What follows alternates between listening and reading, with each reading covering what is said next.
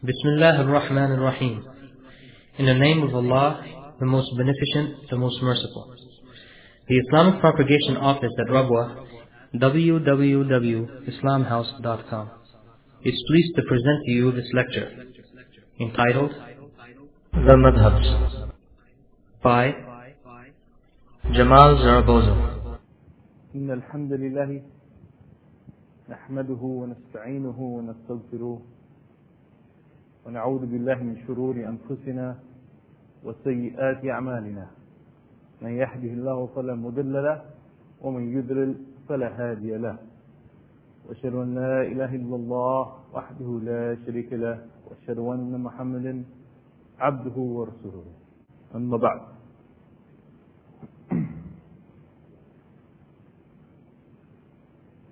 Inshallah, as the brother mentioned, today is our second lecture of our series. And today, of course, our lecture is about the four, the four madhab, the four madhab. Inshallah, before I begin, let me just remind you that uh, I'm still recovering from laryngitis, so please excuse me when I uh, when I expectedly uh, cough, inshallah. Alhamdulillah, my, my voice survived yesterday, and hopefully, inshallah, it will survive again today.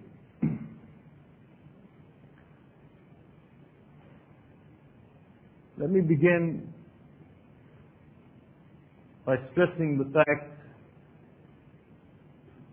that these four madhab or four schools of fiqh that I'm sure we're probably all familiar with. The Hanafi madhab, the Maliki madhab, the Shafi'i madhab, and the Hanbali madhab. If These four schools of fiqh, excuse me, don't take my water away. I mean, they're trying to torture me, I guess. I noticed the curtain was down earlier. I thought they would leave that down for my own protection after yesterday's uh, lecture, but fortunately they took it up. These four uh, madhabs, they are named after four of the great scholars of Islam. And they are from the point of view of the Ahl Sunnah wal Jama'ah, every one of them, وَلَا نُزَكِي عَلَى اللَّهِ أَحَدًا and we do not sanctify anyone in the sight of Allah subhanahu wa ta'ala. But from what we know from our parents' knowledge of these four scholars, all of them did their best to find the truth and to follow the truth. And in fact, all of them suffered and faced hardships due to their desire to follow and to implement and to teach the truth. they attempted to find and to derive the truth from the Quran and the Sunnah of the Prophet Muhammad sallallahu alaihi wasallam and we do not know of any of them intentionally going against what had come to them from Allah or from the Prophet Muhammad Therefore, it is our obligation as believers. It is part of our aqidah, part of our belief, our faith, that we love these people and we love them for the sake of Allah subhanahu wa ta'ala and for the efforts and for the sacrifices that they made for the sake of Allah subhanahu wa ta'ala. At the same time though, we must recognize that they were human beings. And in the same way, with respect to the Prophet Muhammad We do not exaggerate the Prophet's status, as for example the Christians did with the Prophet Jesus salam, nor do we belittle his status. Similarly with respect to these imams, we neither exaggerate their status by making them out to be perfect, by making their statements and their opinions to take authority over and above the Quran and the Sunnah of the Prophet. Nor do we belittle them by failing to recognize them as scholars, by failing to try to study what they have said and understand what they have said, or by ignoring them, or by treating them as if they were just like any other human being lacking in knowledge and so forth. So we neither go to either extreme, but instead we ask Allah subhanahu wa ta'ala to reward these scholars for their efforts, and we ask Allah subhanahu wa ta'ala to accept their good deeds and to forgive them for any mistakes and any shortcomings that they may have committed. Now, obviously, uh, again, like yesterday, you know, one hour's time is difficult. It is difficult for me in particular, and those brothers in uh, Brisbane who used to live in, in Boulder are very, very much familiar with this fact. I'm much better at taking a small topic and dragging it over many lectures than I am in taking a large topic and putting it into uh, into one lecture. So it is difficult to try to determine what we would like to say about these four imams and what we will have to leave and hopefully maybe some aspects will come up in the question and answer session. With respect to the history and the development of fiqh, and we will have to uh, ignore some of the developments and get straight to these different imams that we want to discuss. But even before getting to these different imams, we have to define what is a madhab. And I think inshallah our understanding of the madhab will highlight some of the aspects and some of the importance of studying these different scholars. A madhab, a way or a school or path or methodology, when we're talking about the madhab in fiqh, we are talking about the methodology and the way that that scholar followed in order to come to certain conclusions. And in particular, when we say the madhab of so and so, the madhab of Imam Malik or Abu Hanifa, in particular, we should be talking about aspects which are particular to him and which distinguish him from the other scholars. In other words, opinions or views that are particular to him and which are not held by the other scholars. And we should note that when we talk about these four schools of fiqh,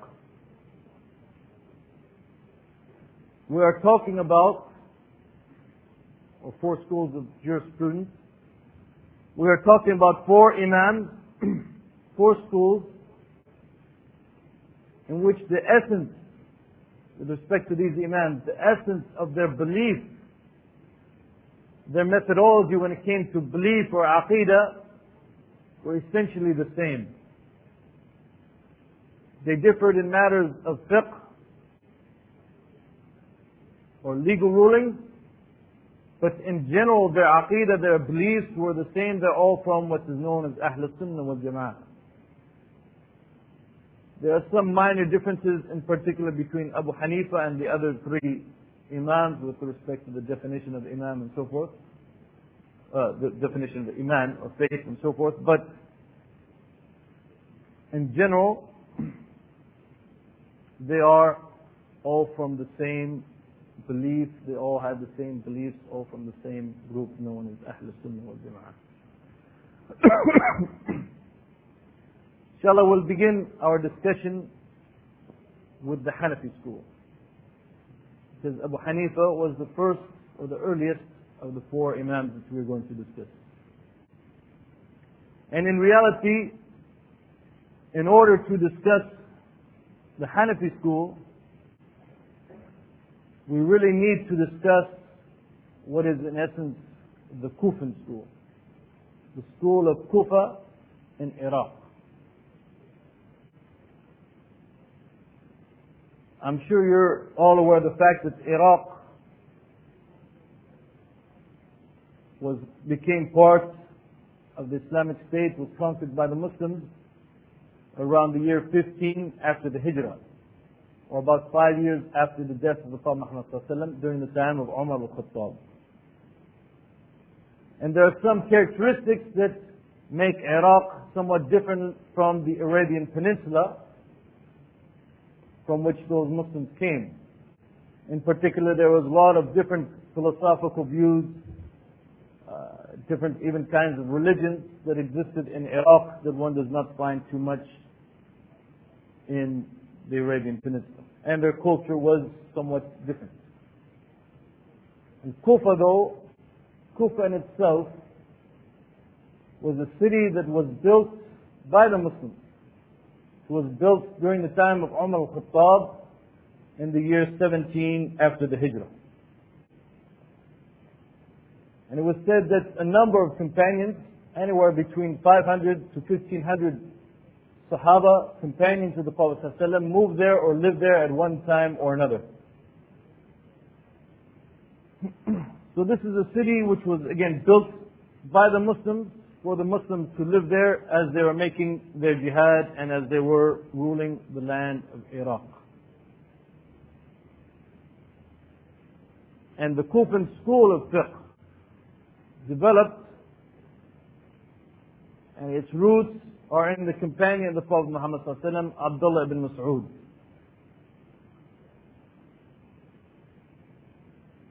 Uh, does that child have a question or? And the uh, Abdullah bin Mas'ud was one of the earliest companions of the Prophet Muhammad and he was well known for his knowledge of the Quran. And it was Umar al-Khattab who sent him specifically to Kufa to be a teacher and he told, he advised the people of Kufa to follow him and to follow his teaching. So Abdullah bin Masud went as the first teacher of Kufa in the year 17 and he stayed there until the death of, the, of Uthman ibn Affan. And of course he had a large number of students. And many other Sahaba moved to Kufa also. And in fact, Ali ibn Abi Talib, as I'm sure you're all familiar with, Ali ibn Abi Talib even moved his capital to Kufa. So a number of companions of the Prophet ﷺ lived in Kufa, and they passed on their knowledge of the Quran, they passed on their knowledge of the Sunnah of the Prophet Muhammad ﷺ to their students and to those people that they met and learned from them in the city of Kufa. And after the death, or after Abdullah bin Masud left, and after the death of many of the Sahaba, the head, or the one who was known as the greatest scholar of that area of Kufa, was someone whose name is Alqama ibn Qais al-Nakhai.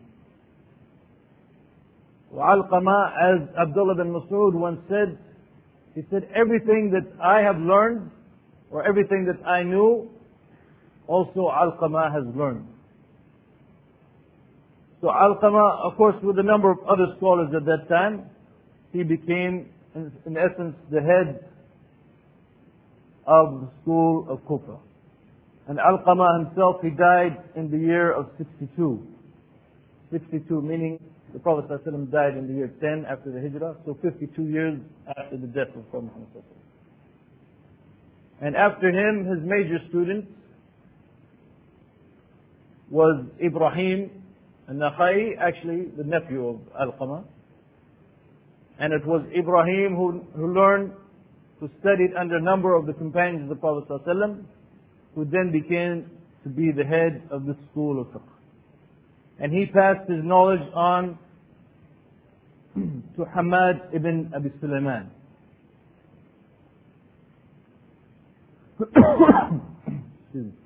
Hamad ibn Abi Sulaiman studied with Ibrahim for 40 years. And after the death of Ibrahim, uh, he took over the, the leadership of that school. And then we come to the one who took over the leadership of that school after the death of Hamad in the year of 120, and that was Abu Hanifa, uh, no, Nu'man ibn Thabit, was born in the year 80 and lived until the year 150.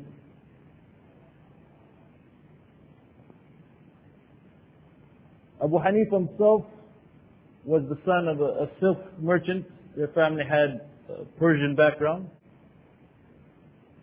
And they had, his father or his grandfather had embraced Islam. And originally Abu Hanifa's studies were not in the field of fiqh. But originally he was attracted to philosophy. However, after some time, he turned his attention to the study of fiqh. And he began to study under Hamad ibn Abi Sulaiman, the one that we just mentioned, who was the head of the Kufan school at that time. And Abu Hanifa studied under him for 18 years. And finally, when Hamad died around the year 120, Abu Hanifa at the age of 40 began to be the head or the leader of the Kufan school. Now during his time, and due to his reputation, he was asked by the Umayyad ruler to become a qadi or to become a judge. And he refused to do so. And there are a number of explanations why he refused to do so. Either out of fear of Allah subhanahu wa ta'ala because the judge, the, the, the, the role or the job of a judge is a very difficult one. Or maybe out of some disputes or differences with the Umayyad rulers. However, when he refused to be the Qadi, the governor of Kufa had him punished, had him whipped ten times every day. And after ten, after ten days of being whipped like this, the judge or the governor saw that Abu Hanifa was not about to change his opinion, so finally he let him go. After the fall of the Umayyads, came the the Abbasid, the Abbasid rulers,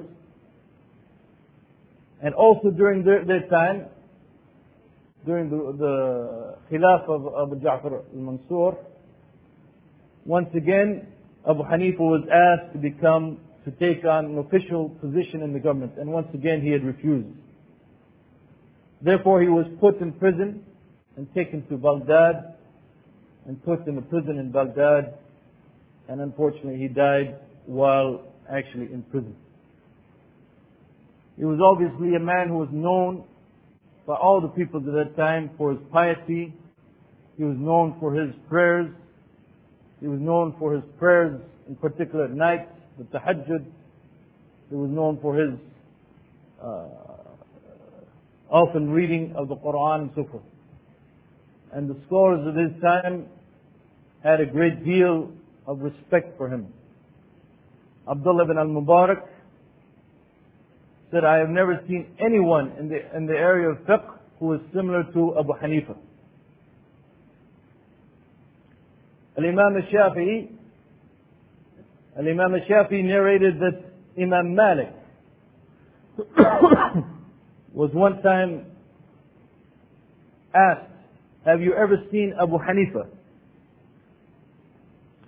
And he answered, yes. He said, I saw a man that if he were to speak to you about this pillar, this pillar holding up the wall, he said that I saw a man that if he were to speak to you about this pillar, saying that it was made of gold, he would be able to give you some evidence for it. In other words, a man who was very uh, deep in thinking, very sh- sharp, very smart when it came to evidences and the use of evidence. And uh, Imam Shafi also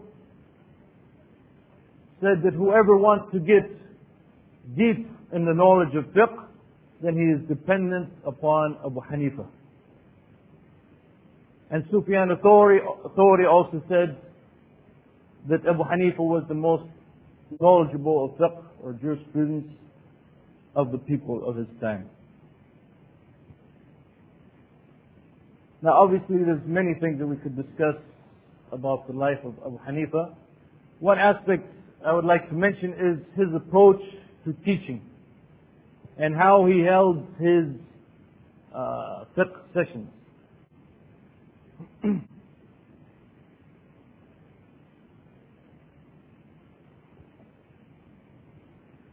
With respect to teaching, Imam Abu Hanifa was very much different from Imam Malik. Imam Malik used to come and he would just uh, lecture to the people, read to them hadith, read to them narrations and so forth, and they would not dare even speak in his presence. You know, those students who were his students for a long time, out of awe and out of respect to, the, to him, they would just sit and listen, and they would be even too shy to speak. And they'd be very happy when any, any person from outside of Medina would come to the mosque and ask Imam Malik any questions, so they could listen some, to some questions put to Imam Malik. However, the approach of Abu Hanifa and his colleagues in Kufa was much different. They used to present a topic, an issue, and they had maybe up to 40, 40 of the scholars of Kufa at that time. And they would discuss that issue.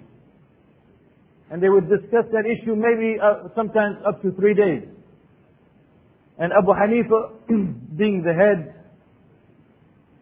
of that school, being the leader of that school, he would allow all of the people to speak, and then at the end, he would come up with his conclusion. He would state his conclusion after all of the discussion and presentation by all the other scholars present. And actually these, these discussions or these conclusions from Abu Hanifa were actually recorded at that time by one of the students. But unfortunately, that recording has not passed, has not been passed on, and it, as far as we know, it does not exist today. Abu Hanifa himself, he did not state, he did not lay down what are the principles of usul fiqh or, or Islamic legal theory. However, from his statements and from his legal conclusions, we can uh, derive many principles and the sources of law for Abu Hanifa.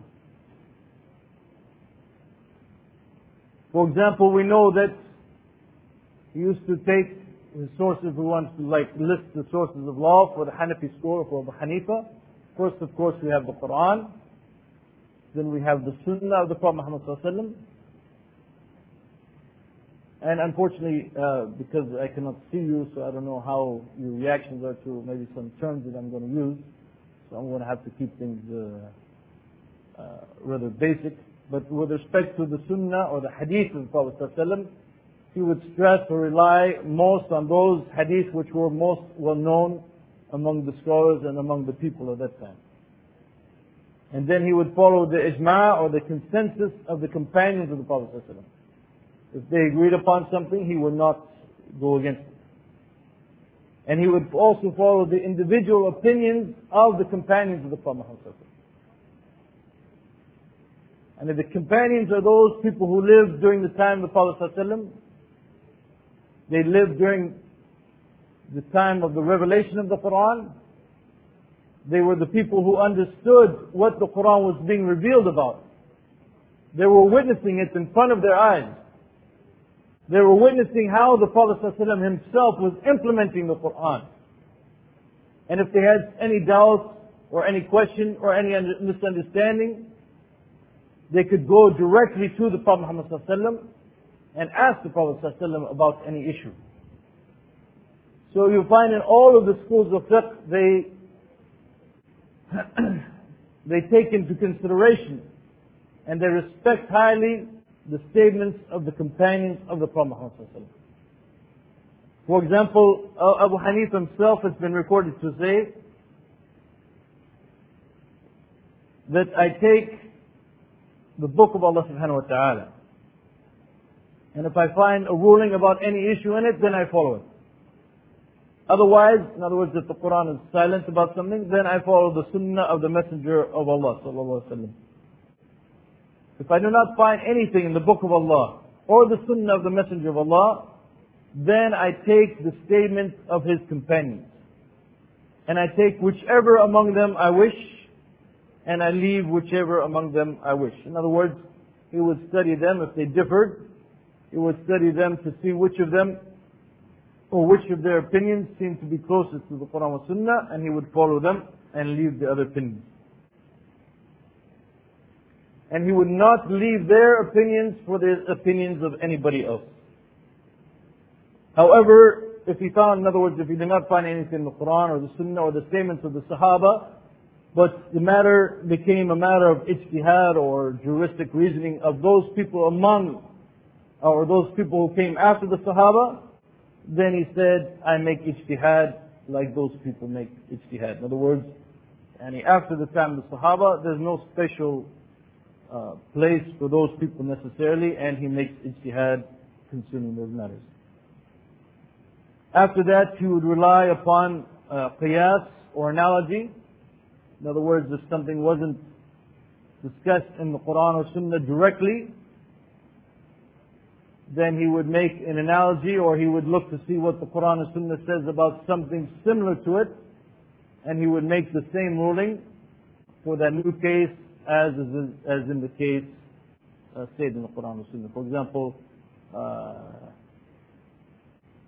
if you wanted to uh, take the case, for example, of some kind of, uh, I have to be careful in the Hanafi school because I was going to say intoxicants, but they have a different view of that. But if you wanted to take like the case of heroin, and we see what the Quran says about the khamr or alcohol, then since the ruling of alcohol is forbidden, then also the ruling concerning uh, heroin would also be forbidden. he also followed something known as istihsan. Well, inshallah, if there's any questions about that, I will leave that uh, for the question and answer uh. Uh, some of his main students included Abu Yusuf. Abu Yusuf uh, studied with Abu Hanifa for nine years until Abu Hanifa passed away. And then Abu Yusuf traveled to Medina to study. And when he traveled to Medina, he studied under Imam Malik. So this is one of the major students of Abu Hanifa going to Medina to, to study under Imam Malik. And in fact, Abu Yusuf uh, after studying uh, uh, with Imam Malik and, and learning many of the hadith that were in Medina, which was the home of the Prophet Muhammad that perhaps the people of Iraq did not know, he changed his opinions on many issues. He, he changed or he went against the opinions of Abu Hanifa, his teacher, on many issues. And on many cases he would say, for example, that if my teacher, meaning Abu Hanifa, if my teacher knew what I now know, he also would follow this new opinion. Well, Abu Hanifa became a chief qadi, a chief judge, and he was very instrumental in spreading the Hanafi madhab. Another one of the important students of Abu Hanifa is Muhammad ibn Hassan al-Shibani. He studied with Abu Hanifa for three years until Abu Hanifa died and then he continued to study with Abu Yusuf. And he also went to Medina to study with Imam Malik. And in fact, he learned all, Imam Malik has a book known as Al-Muwatta. Probably many of you are familiar with it. There's a couple of English translations available of it. Uh, Imam Muhammad ibn al-Hasan he learned that book directly from Imam Malik himself. And up to this day, one of the most important narrations of that book is from Muhammad, uh, the student of Abu Hanifa. After he went back to Kufa, after he went back to Baghdad actually, the same Muhammad al-Hassan al-Shaybani is then later in his life, he debated or he sat with Imam al-Shafi'i uh, to discuss many points and many issues. and it is this, actually it is Muhammad al-Hassan al-Shaybani who had written the most uh, in the Hanafi school and was the most, um, and in most of the writings, most of the opinions of Abu Hanifa, we know them through the writings of uh, Muhammad ibn Hasan al-Shaybani, his student. And this is the development, this is what later or what became known, of course, during the time of Abu Hanifa and afterwards, this is what became known as the Hanafi school. At the same time, of course, as this school was developing in, in, uh, in Kufa, another school was developing in Medina. And this school, of course, because uh, Medina has some characteristics that separate it from the other parts of the Muslim world, the fact that the Prophet ﷺ lived there, the fact that even after the death of the Prophet ﷺ, many of the, his companions continued to live there. And one very important aspect that we see about Medina that is not true for Iraq and many of the other areas is that Medina was one area be free of any kind of innovations, any kind of heretical thinking that are found in some of the other areas, including Iraq. So this school that developed in Medina started basically with Umar al-Khattab. He was, you could say, the founder and the main, among the Sahaba, the main leader of this school. And then there's also Zayd ibn Thabit, and then the son of uh, Umar al-Khattab, Abdullah bin Umar, and then Aisha, the wife of the Prophet. These were the leaders of this school and the founders of the school. In other words, it is their ideas that were passed on. They were the major people whose ideas were passed on and whose ideas formed the foundation of this school that was developing in Medina. And after them, uh, after that generation, these are among the Sahaba, all the people that I mentioned were among the Sahaba. In the next generation, known as the Tabi'een, in the school of Medina, there were seven, seven people who began to be known worldwide as the seven fuqaha or the seven jurists of Medina. And these seven jurists also,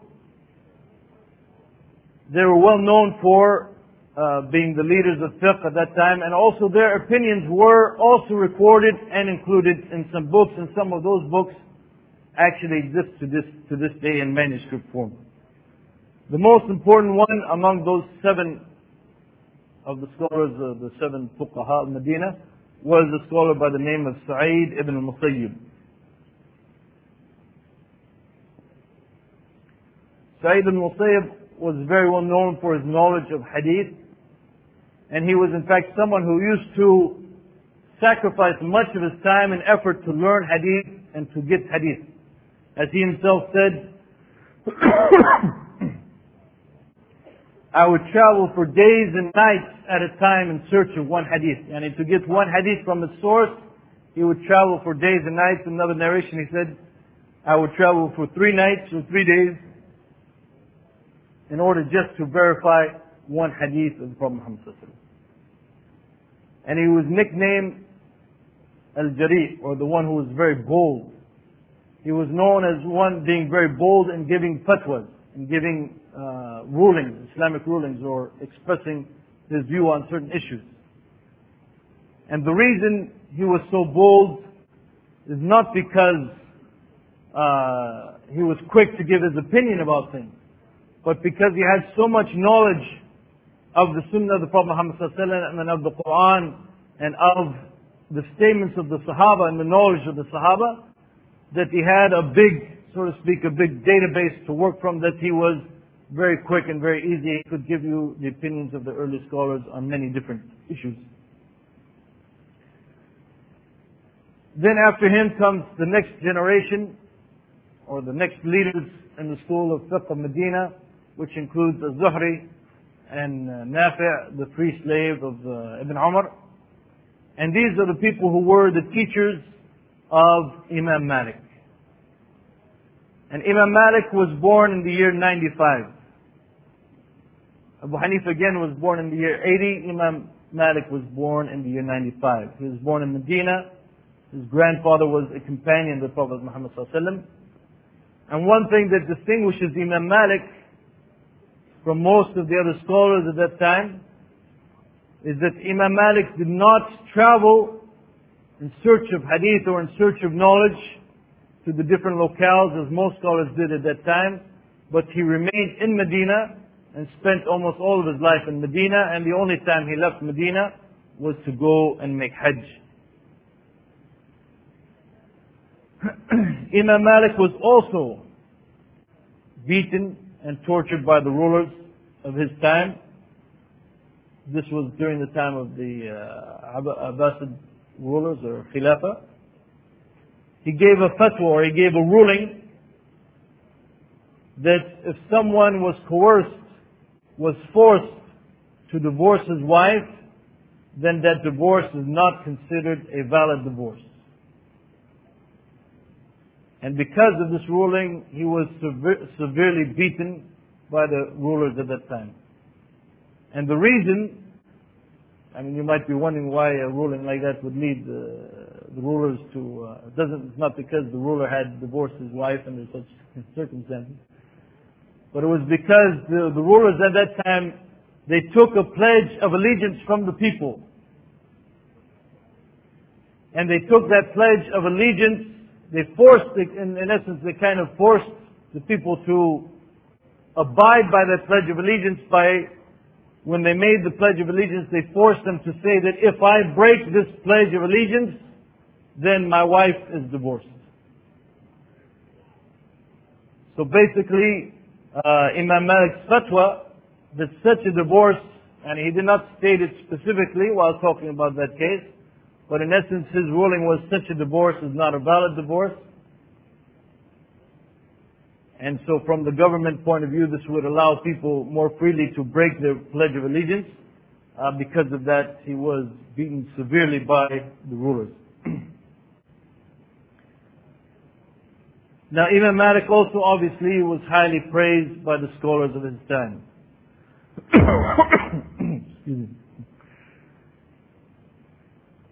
uh, for example, Imam Malik, uh, I mean Imam Shafi'i, used to say that Malik is the proof or the, I mean, the establishment of Allah's proof upon His creation. In other words, yani Malik's teachings were such that it proved the correctness of Islam or showed or demonstrated the correctness and brilliance of Islam. And he also said, Shafi also said that if the scholars are, are mentioned, then Imam Malik is their star or their leader. And Al-Bukhari said that the strongest Al-Bukhari, the one who compiled the Sahih Bukhari, he said that the strongest isnad, the best isnad there is, is the isnad of Imam Malik from his teacher Nafi' from Ibn Umar from the Prophet Muhammad Now obviously again, with respect to Imam Malik, there's many aspects that we could discuss about his life. So I just, on all these, I'm just kind of highlighting one aspect or so. I would like to add, and with respect to Imam Malik, I would like to emphasize his attitude towards knowledge and the emphasis that he placed on knowledge and sacrificing for the sake of knowledge. I am emphasizing this because nowadays many times and we kind of want the knowledge to be given to us, so to speak, on a silver platter. And if there's some program that we could get, we could benefit from, that we could get knowledge from, you know, if it's not at the time that is convenient for us, if it's not in the place that is convenient for us, then we're not going to bother with it, even though we may lose a great deal of knowledge and not be able to benefit from that knowledge. So Imam Malik, his life over and over demonstrated his willingness to sacrifice for the sake of getting knowledge. And he, and he even said that no one will be able to attain what he wants of this knowledge until this knowledge afflicts him with poverty and he gives it preference over all of his other needs. In other words, if he really wants this knowledge, he should put it first and foremost and sacrifice everything else for the sake of this knowledge. His teacher Nafi' used to live on the outskirts of Medina. And Imam Malik used to go to the outskirts of Medina and sit in the sun with no shade to protect him and wait for Nafi' to come out of his house so he could speak with him and learn from directly from Nafi'. He even got to the point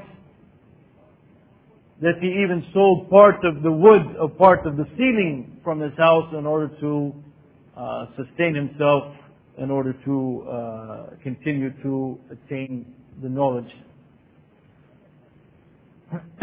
Another aspect that we see in Imam Malik, which is something directly coming from Ibn Umar and the other people in this Medinan chain,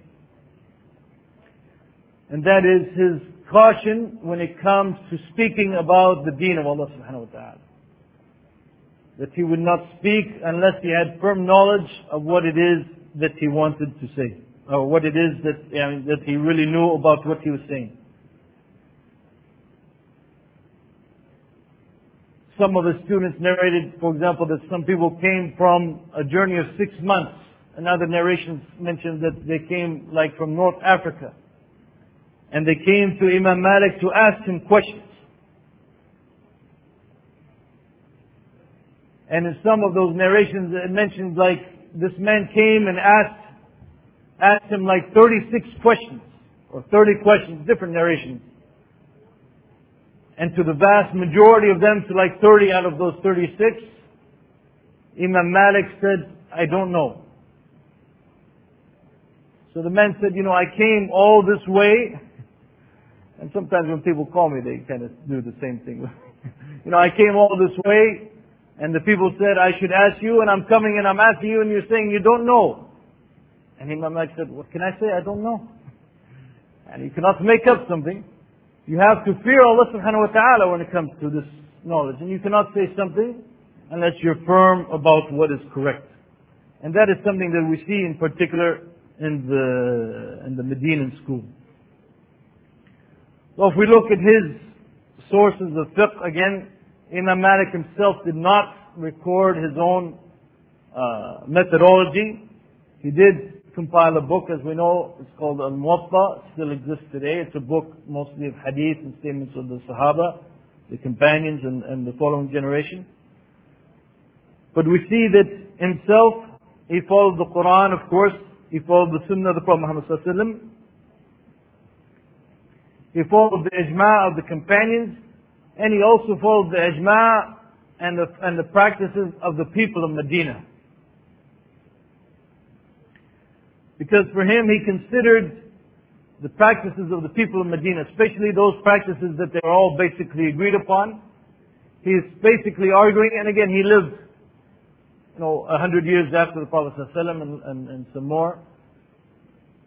And he basically is saying that these practices come from the time of the Prophet Muhammad and they are like the sunnah of the Prophet Muhammad So he used to consider them an authority and make his conclusions based on those practices of the people in, the, Medina. And he would also follow the individual opinions of the companions of the Prophet Muhammad and he would also make what is known as qiyas or analogy as we described before. And he had a concept similar to al-istihsan for, uh, for the Hanafis known as al-istislah. And he would also follow the customs or uh, if the customs had established something, he would accept that and follow those customs. And again, because of time, if there's some specific question about those aspects, inshallah, we'll discuss it in the question and answer session. There's also another point that we do not have time to, to discuss in detail right now. And that is the fact that when referring to these two schools, many times they are called Ahl Ra'i and Ahl al-Hadith. Ahl Ra'i and Ahl al-Hadith. Which one, uh, one brother in his book on fiqh, he, he, he translated this as the people of Hadith and the people of reasoning. I don't think this is the best uh, translation, but Ahl al-Hadith, or, or you could say those people who are following the Hadith of Prophet and Ahl al-Ra'i are those people who are resorting to personal opinion. And as I said, we don't have time to discuss this in detail, but it is kind of an unfair, it is kind of an unfair uh, way of describing them. Basically, the people of Kufa, the school of Kufa, the Hanafi school, became known as Ahl Ra'i, the people of personal opinion, and the Medinan school according to many scholars, although many of the historians, even many of the Maliki scholars, they consider Imam Malik to be from Ahl Ra'i. But anyway, the Medinan school was known as Ahl Hadith. And obviously both, both of these groups of scholars in the Kufa and Kufa and in, in Medina, both of them followed the Quran and both of them followed the Hadith of the Prophet ﷺ. None of them ever knowingly, willingly went against the Hadith of the Prophet ﷺ. However, those people who are known as Ahl al-Hadith, uh, they emphasize the, the study of Hadith and, and searching and seeking more Hadith and seeking more narrations from the Sahaba and the companions, in other words. And that was their concentration in their study. But the other people who are known as Ahl al ra'i, they also concentrated on, they did not concentrate necessarily on learning more Hadith and, and, and, and continuing to add to the database of hadith, but they concentrated on studying the Sharia and studying the, um, the, the legal causes in the Sharia. For example, you know, why are some things haram, why are some things halal, and based on that study to make some conclusions for new cases. And they also had a tendency to study or to discuss cases that did not yet exist, hypothetical cases, to the point they even became known as the what-ifers. You know, what if this, what if that, what if this. And that's basically the difference between uh, Ahl al-Hadith and Ahl al-Ra'i when we're talking about the Hanafi school or the Kufi school and, and the Medinan school or the Maliki school. So, Of course, and the next scholar is Imam al-Shafi'i. Imam Shafi was born in the year of 150, the year 150. He was born in, in Palestine to a Qurayshi family, a family from the Quraysh in Mecca. And when he was young, he moved to Mecca and he grew up uh, his early years in Mecca. He spent some time with the Bedouins. Uh, he became proficient or became an expert in the Arabic language. He also learned the principles of tafsir according to the Meccan school, which was virtually the school of Ibn Abbas in Tafsir. After some time, he, he, he left Mecca and he went to Medina. And in Medina, he studied with Imam Malik. And he learned also Al-Muwatta directly from Imam Malik. And he stayed with Imam Malik until Imam Malik passed away. After Imam Malik died, Imam Shafi'i moved to Yemen. And while he was in Yemen, while he was in Yemen, some rumors began to be spread that he was supporting some of the descendants of Ali who were uh, in opposition to the rulers at that time. So he was taken in chains from Yemen to Baghdad during the time of Harun al-Rashid. However, after some interrogation and some uh, clarification, it was found that he was free of the charges and he was allowed to go. So he remained in Baghdad and he met with Muhammad ibn al-Hassan al-Shaybani. Muhammad ibn al-Hasan al-Shaybani is the same one we mentioned earlier, who was one of the leading students of Abu Hanifa. So at that time, Imam al-Shafi'i, he came, in essence, representing the Maliki or the Medinan school. And he used to meet and debate with uh, Muhammad al-Hasan al-Shaybani. And through this, of course, he was able to, in essence, grow, develop his thought even further. He went back to uh, Mecca and then he came back to Baghdad. And when he came back to Baghdad that second time, he began to be known as a scholar, as the leader of his own fiqh. And he began to write some principles of usul fiqh or the principles of fiqh while in, in, in Baghdad and Iraq. And then he moved to Egypt. He moved to Egypt basically with the purpose of meeting with Layth ibn Sa'd, who was the leading scholar of Egypt at that time. And in fact, the Shafi himself said about the Layth ibn Sa'd that he was a greater scholar than Imam Malik, but his students failed in propagating his teachings very well. So his teachings kind of died out. So he arrived in Egypt after um, after uh, Layth died. And in Egypt, he again he still further developed and matured in his thought, and began to develop what is known as his. And he, when he was in Iraq, the teachings, his teachings in Iraq became known as his old madhab, his old school. And as he developed further, when he was in Egypt, he began what is known as his new school, his new madhab. And it was in Egypt during this time that he developed much of his usul, much of his uh, legal theory that we will discuss in just a moment, inshallah. Now obviously also Imam Ash-Shafi'i was greatly respected and greatly praised by the scholars of his time. For example, uh, Abdullah ibn Ahmed, the son of, of, of Ahmed ibn Abbal, uh, Ahmed ibn Hanbal, Hanbal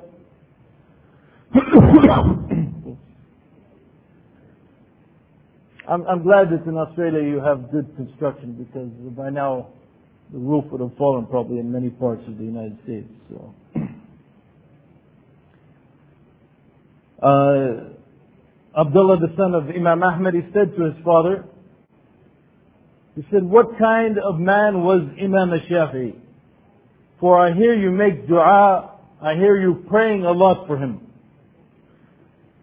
And Ahmad ibn Hanbal said that Imam Shafi'i, Shafi'i was like the sun for the earth and like health for mankind. He said, think about it. Is there anything other than these two that the people can get by without or any substitute for these two? And he was like the sun for the earth and health for mankind. In fact, uh, Imam Ahmad also said that I don't know of anyone who has done greater favors for Islam during the time of ash-Shafi'i other than a Shafi'i himself. And I in my prayers, I make dua saying, Oh Allah, forgive me and my parents and forgive Muhammad ibn Idris al-Shafi'i.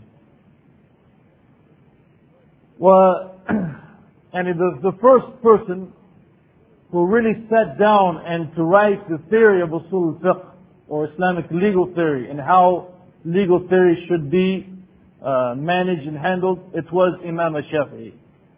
He wrote a book called Ar-Risala. And this book also is, is available in English. Uh, I believe it's called Ar-Risala or something. I believe that's, they left that name in English. Basically what he found was, since he was very much familiar with what had developed in Medina and what had developed in Kufa, and he found that there were some uh, in some ways people were not applying the principles correctly.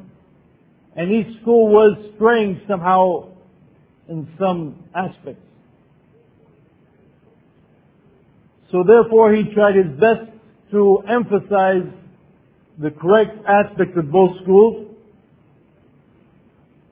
and he tried to correct some of the aspects uh, of the schools that were not exactly correct. So for example, in Al-Risala, he stresses what is the correct way to understand the Quran based on the principles of the Arabic language and based on what had been passed on from the time of the Prophet Muhammad And in Ar-Risala also, he emphasized the importance of following the hadith or the sunnah of the Prophet Muhammad And he emphasized the fact that if there has come a sunnah, no one has the right to say anything or to follow any other opinion if that hadith is authentic. As soon as the hadith is considered authentic by the scholars, then no one has any right to state any opinion that goes against what is stated in that hadith of Prophet Sallallahu Alaihi Wasallam. So he was in essence, his goal was to try to take the people during his time, to try to take them back to the way of thinking or the way of legal theory that we find based on the Quran and based on the Sunnah of the Prophet Muhammad so obviously his sources and and when we talk about nowadays, for most of you who studied uh, Islamic legal theory, a basic introduction to Islamic legal theory, whether you realize or not, you are basically uh, the essence of it. You are actually studying that which was laid down by Imam Shafi. When we say that the, the sources of the Sharia are four, we say the Quran, the Sunnah, uh, consensus, ijma' and analogy or qiyas, we are actually following what has been laid down by Imam Shafi'i. And in his writing, Risala, basically why it has come to that point is because he was able to convince most of the people and many of the people who came after him that this is the correct approach and these are the four basic sources of the Sharia. And the next and the last of the four Imams was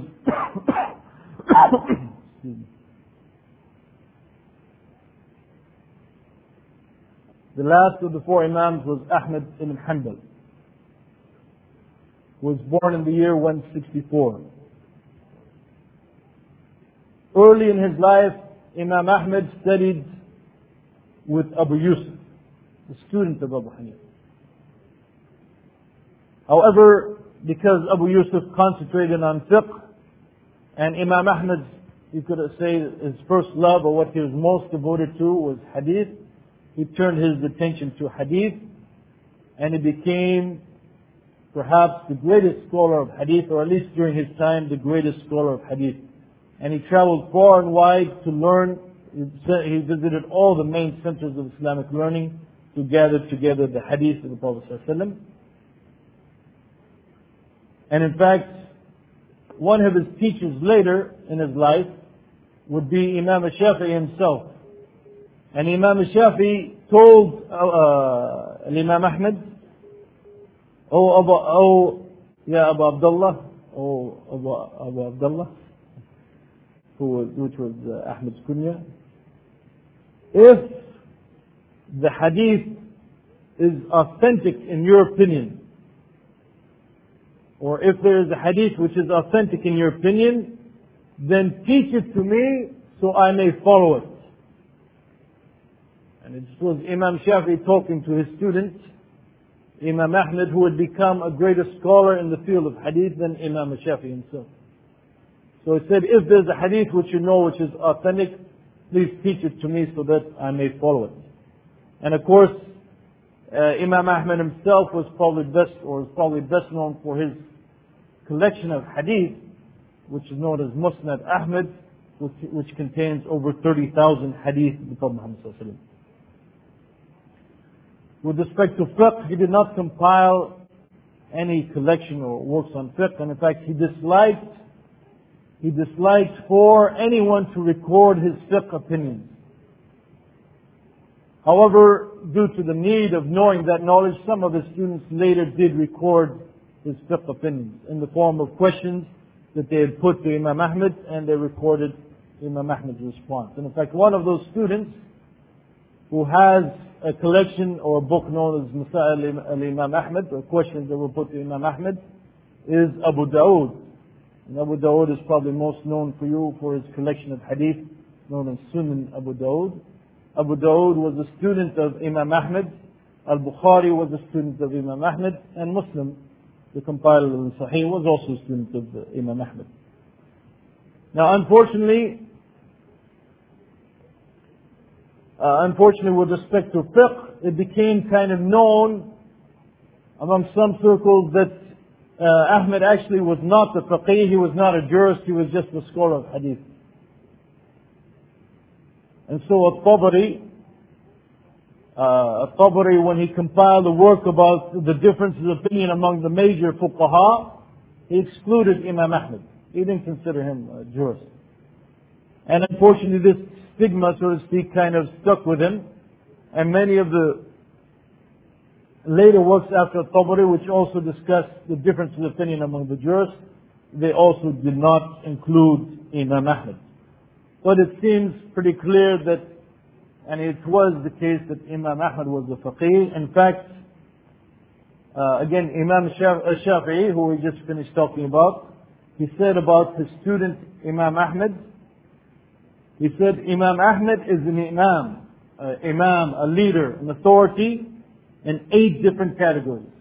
He is the Imam in Hadith, he is the Imam in Fiqh, he is the Imam in language, the Arabic language, in the Quran, in Faqr, or being poor, or living a, a, a simple life, in Zuhad, in renouncing this world, or, uh, well, let's see what it is, renouncing this world right now.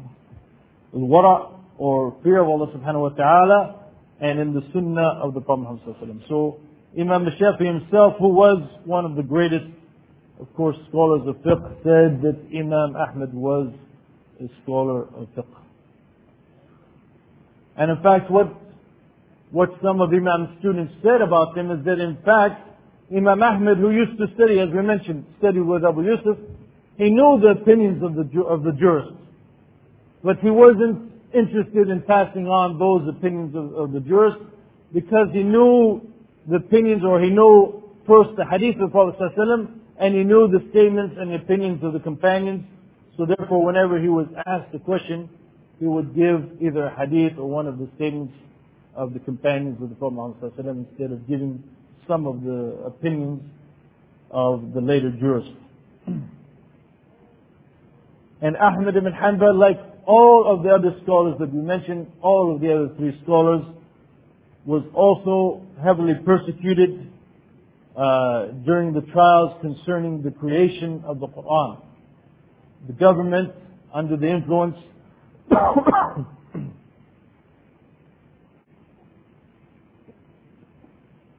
under under the influence of a heretical uh, group, they tried to force people to say that the Quran was created.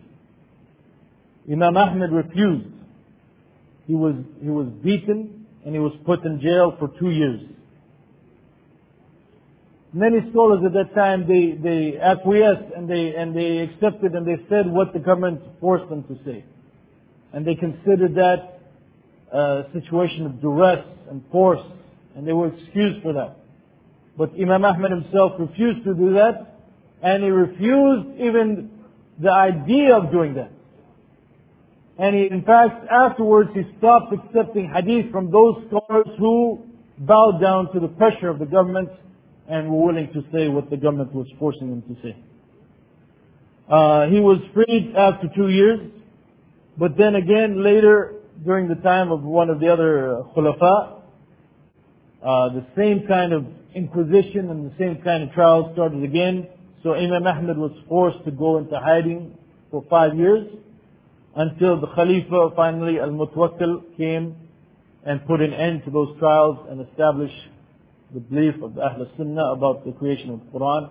And so therefore Ahmad was able to return to public life and he continued teaching until his death in 241.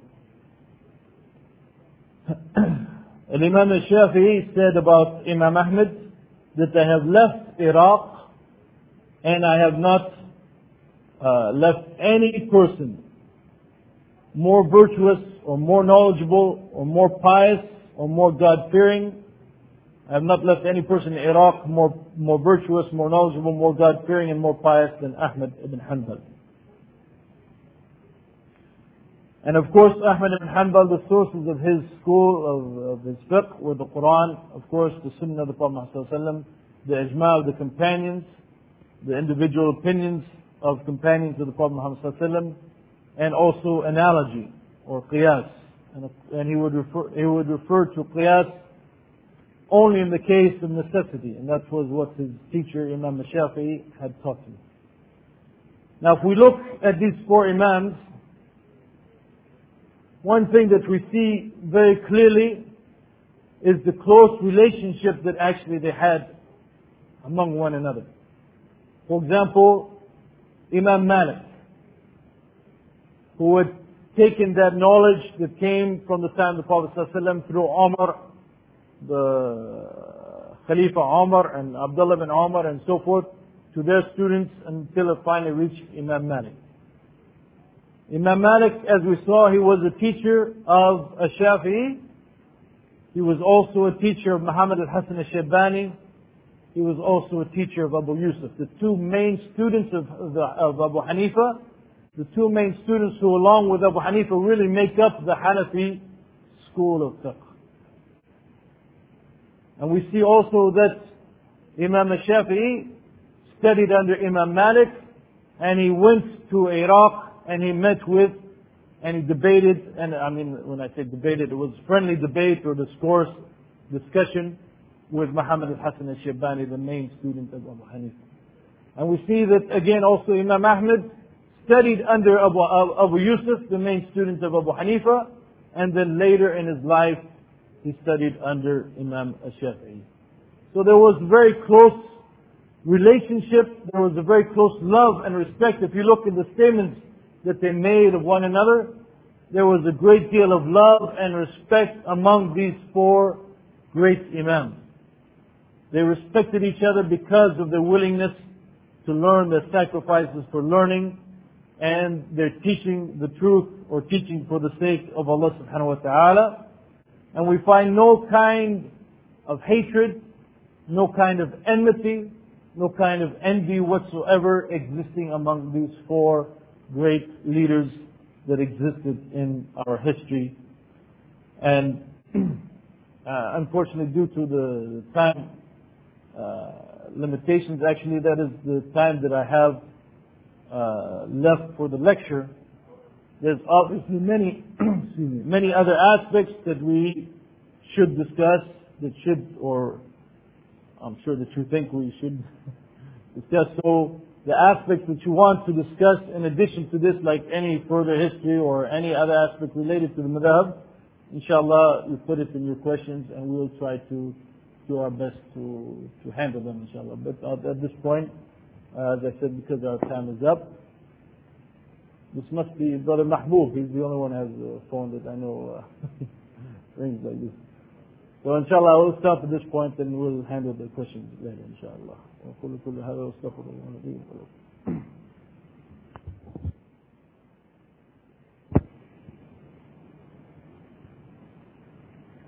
السلام عليكم ورحمة الله وبركاته بسم الله الرحمن الرحيم الحمد لله والصلاة والسلام على سيدنا محمد وأشهد أن لا إله إلا الله وحده لا شريك له وأشهد أن محمدا عبده ورسوله أما بعد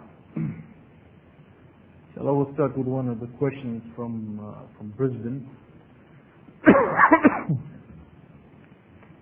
and I guess the uh, the brothers from Brisbane did not uh,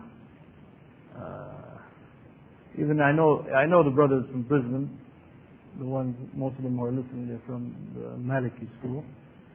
But I guess they didn't notice me talking about Malik and saying that you know you have to sacrifice for uh, coming to lectures and you should not be sitting at home in Brisbane and listening to this over the phone. You should come out to Melbourne or Sydney, whichever the case uh, might be. And those brothers who I'm talking to, they know exactly who they are.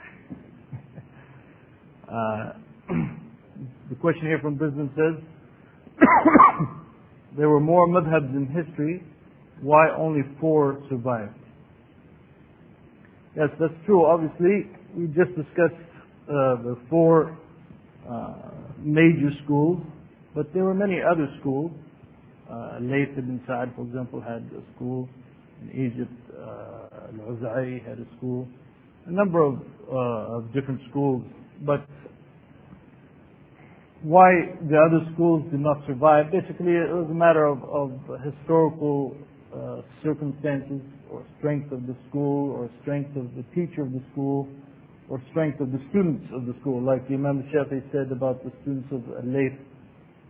He said that Al-Layth was a greater faqih or jurist than Imam Malik, but his students failed him. and they failed in, uh, in passing on what, uh, what he had taught and so forth.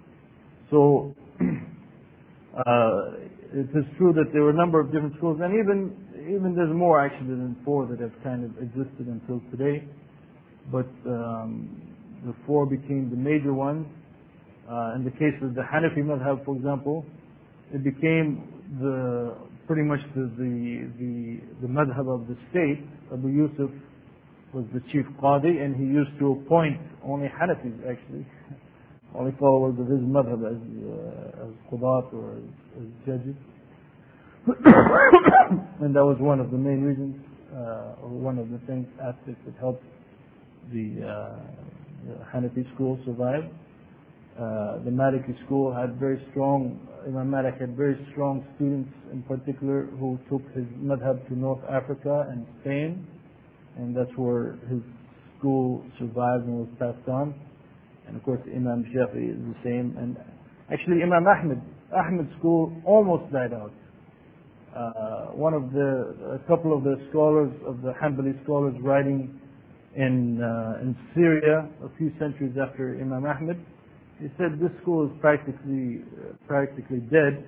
And he said the reason this school is dead, I like what he wrote, he said that when you, when you study the, the Hanbali school, or when you study the, the other schools, you become a judge, you become father, you become a teacher, in other words, you become, you get position of money and so forth. And you become, when you study the Hanbali school, he said, you become zahid or you become someone who, who, who gives up the aspects of this world.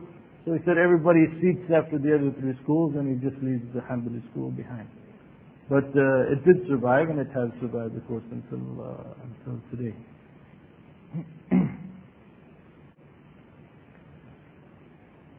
And there are a lot of uh, a lot of questions about what if there's a difference of opinion among the scholars. Uh, should you have to follow your madhab or what, what should you follow? And actually on this uh, on this point, there's a number of different opinions uh, among the scholars about what a person should do.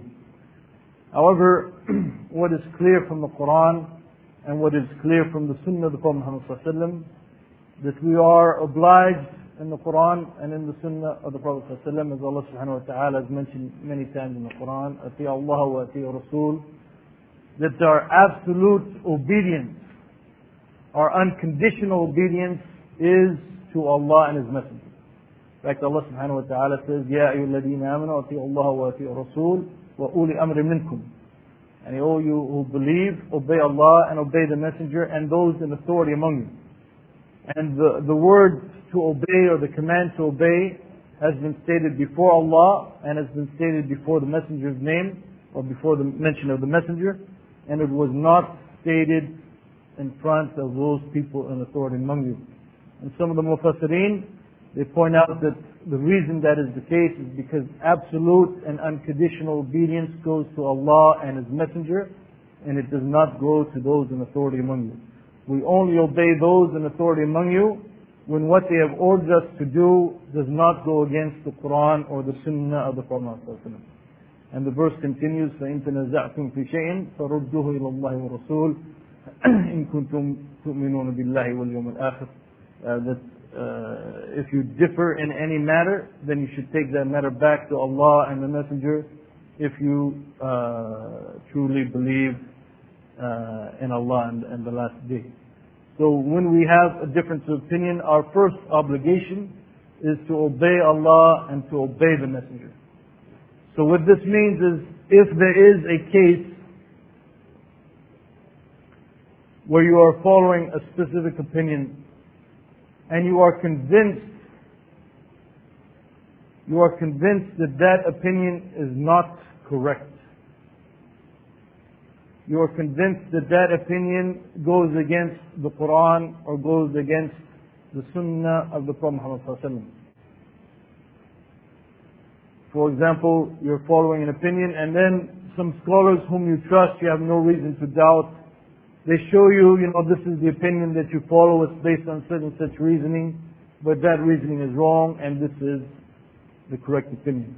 And so you are convinced that the opinion that you are following is wrong, and you are convinced that the other opinion is the opinion that is correct according to the Quran and Sunnah, then it becomes obligatory upon you to follow the opinion that you believe is correct according to the Quran and Sunnah. Because as I said, our first obligation our first obligation is to obey Allah and His Messenger. We have no obligation as such to obey Abu Hanifa to, or to follow Abu Hanifa or to follow Malik or to follow Shafi or to follow Ahmed. We must follow uh, Allah subhanahu wa ta'ala and, and the Messenger. So anytime we are convinced that some opinion that we're following is goes against the uh, Quran or the Sunnah, then we must leave that opinion and follow the opinion that is correct according to the Quran and Sunnah.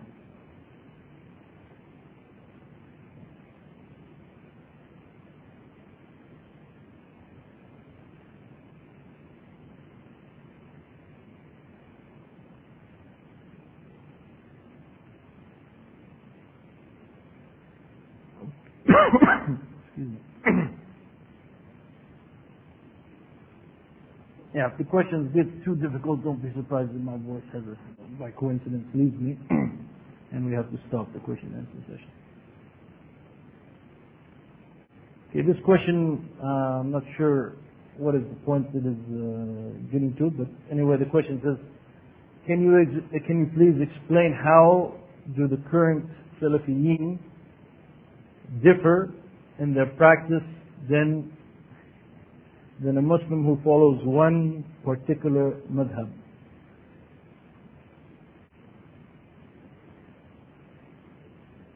Uh, basically, I think there's some. Uh, I think there's some points that we need to to clarify, and one of these points uh, is with, with respect to following a specific madhab and uh, whether or not it is obligatory to follow a specific madhab and what is the issue really of following a madhab and so forth.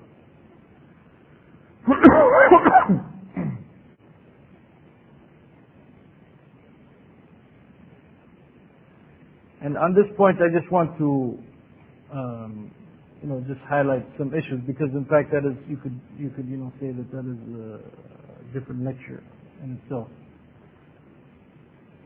First of all, let us discuss the question of, of is it obligatory, is it mandatory upon a Muslim to follow one of these four different madhab?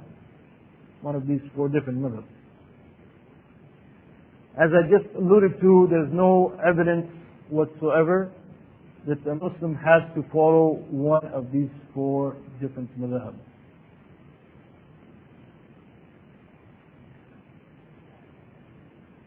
And in fact, well, let us get to the, the second question. Is it permissible, is it permissible to follow one of these four different madhabs? And even on that question, some ulama, some you could say on one extreme, even on that question, some ulama say it is not allowed to follow one of these four different uh, madhabs. But the most, the majority of the scholars say it is allowed to follow one of these four different madhab. If someone chooses to follow one of these four uh, different madhab, no one can really say that he is wrong in doing so. With the condition, with the condition that he does not put his madhab over and above the Quran and the Sunnah of the Prophet Muhammad And in fact, if you are really going to follow these madhab, basically we have statements from the founders of all of these madhab that if there is an authentic hadith or if there is any one of their statements that goes against the Quran and Sunnah, then you must give up their statements. You must not follow what they have stated, but instead you must follow the Quran and the, and the authentic hadith from Muhammad So in fact, if you are going to follow these madhab or these imams and truly follow them and follow them uh, to the nth degree, as the brother mentioned the other day. That means that if there is an authentic hadith that goes against what he has said, then you must ignore what he has said and follow that authentic hadith. Now obviously, when we make statements of that nature, or when those scholars made statements of that nature, you are talking about a particular, or they are talking towards a particular group of people. And this is a point that many people don't seem to, to understand. That when, the, when these scholars are making these kinds of statements, they are really talking to those people who can or have the ability or have the basic knowledge, those people who you consider knowledge or students of ilm or whatever however you'd want to describe them. In other words, those people who can, who have the knowledge and the ability to distinguish between a strong opinion and a weak opinion. Who have the uh, ability to, to distinguish between what seems to be correct according to Quran and Sunnah and what does not seem to be correct according to Quran and Sunnah. Those people are obliged and they are taught by those imams that they cannot follow those imams in anything that they find goes against the Quran and Sunnah. But now the question is, what about those people who don't have that kind of knowledge?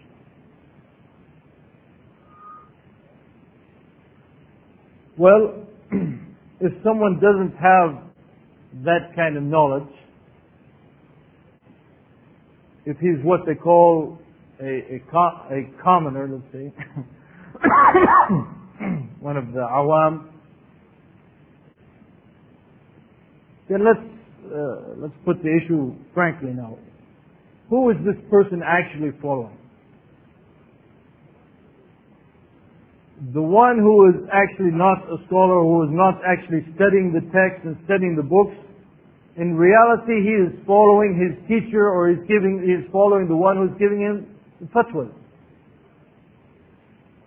You cannot actually say that he's following the Hanafi madhab or the Shafi'i madhab because in reality, he doesn't even have the knowledge to recognize what is the Hanafi madhab and the Shafi'i madhab. He's actually just following the, the uh, madhab or the teachings that he is getting from his teacher who he trusts or the fatwa or the mufti that he is going and asking questions. That is actually his madhab. Because he doesn't have the knowledge, so he has to go and ask someone, and when that person gives him an answer, he has to follow and apply that answer. So he in reality does not have a madhab. He is not an actual, uh, an actuality following the Hanafi madhab or the Shafi madhab even though he will claim or say for himself that he is Hanafi or Shafi and so forth. But without having the knowledge of what is the Hanafi and Shafi madhab, so forth, and so forth, and then, in fact, and you cannot really be claiming to follow one of those four schools. And even with respect to these madhab, and this is why that, I mean, it doesn't make much sense, the kind of division, the kind of hatred that we have seen among the Muslim Ummah in the past centuries, with respect to the different madhab. To the point that even in the haram, even in Mecca itself, they used to have four different places for imam from each one of the madhab to lead the salah. And the different schools or the different followers of the different schools would not pray behind the other imam. When the Hanafi time came, they would pray, the Hanafis would pray from that position and then the Shafis would pray next and then the Malikis and so forth. I mean, it even came to the point that a scholar was asked if it is permissible for a Hanafi man to marry a Shafi'i woman. And this was debated. And one of the scholars was able to answer that question because he said, well, since it is allowed to marry the woman from the Ahl Kitab, it must be allowed to marry a woman. Of course, if you take his logic a little bit further, then it's not allowed for a Hanafi woman to marry a Shafi'i man because it's not allowed for a woman or from a, a Muslim woman to marry a man from Ahl Kitab.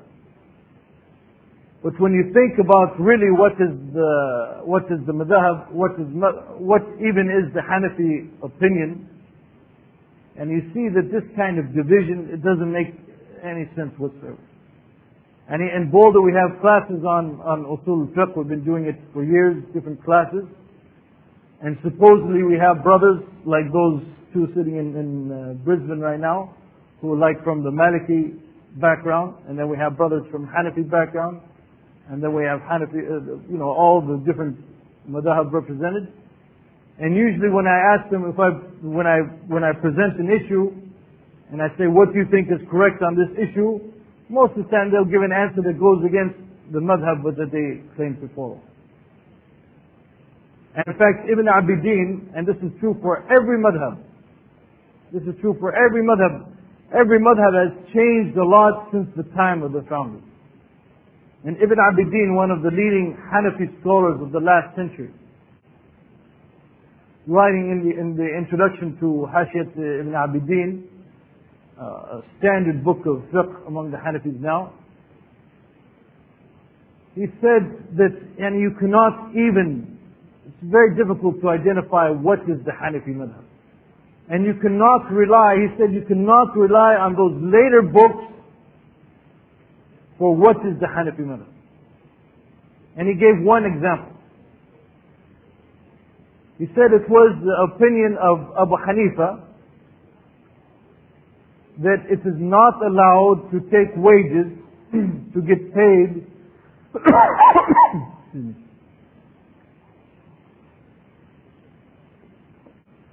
It was the opinion of Abu Hanifa that it is not allowed to be paid to teach the Quran. And if you're going to be taught, if you, I mean, to, if you're going to be in a position where you're teaching the Quran, you should not accept wages for that. So his students, Abu Yusuf and Muhammad, or some of the later scholars, I don't remember now exactly, they said that in our times, if we do not allow these people to get paid for teaching the Quran, teaching Islamic science and so forth, then nobody is going to be able to do it. So as a case of necessity or due to dire need, they said it is permissible for someone to get paid to teach the Quran. So Ibn Abidin, he, he, he studies the development of this idea. And then he said sometime a few centuries later, a Hanafi scholar made the mistake, he says, of taking this opinion that it is okay to get wages for teaching the Quran due to the necessity. He, he came to the conclusion that therefore it's also permissible to take wages for just reciting the Quran. As they have in, in certain parts of the world, for example, if someone dies, they'll bring someone to recite the Quran as a kind of barakah for the person to get ajr, and they will pay the person. So the, this Hanafi scholar and those who, all those who followed after him, they said it is allowed, according to us Hanafis, to be paid to read the Quran. Just to recite the Quran.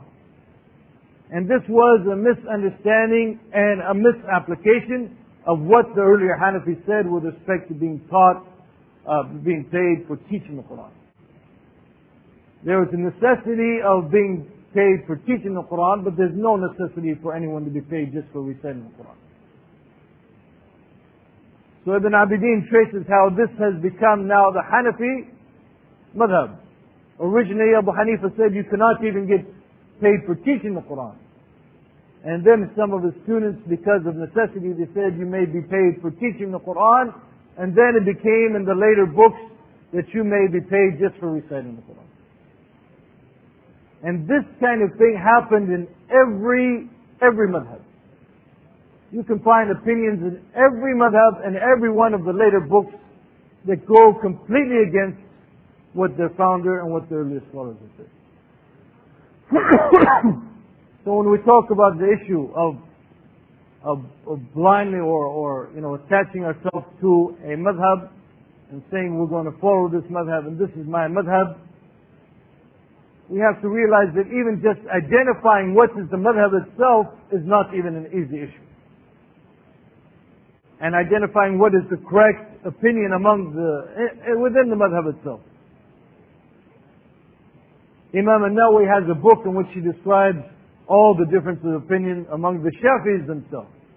And he tries to determine what is the strongest opinion among the Shafis according to the principles of Imam al-Shafi. So in reality it's almost impossible to determine even what is the Hanafi madhab, what is the Shafi madhab, especially on issues nowadays that never occurred during the time of Abu Hanifa or, or Imam Ahmad or Shafi or Malik or whatever. So it is much better to take the approach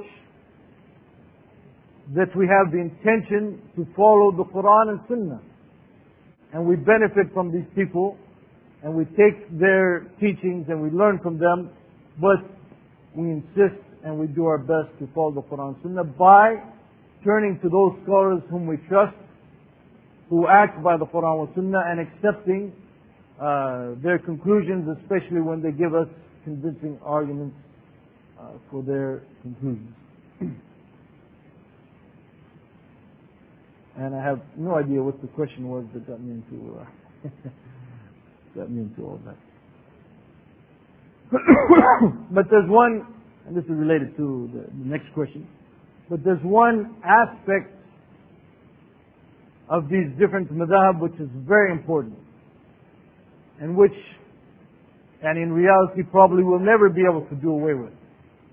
And that is the most important contribution of these different madhab and these scholars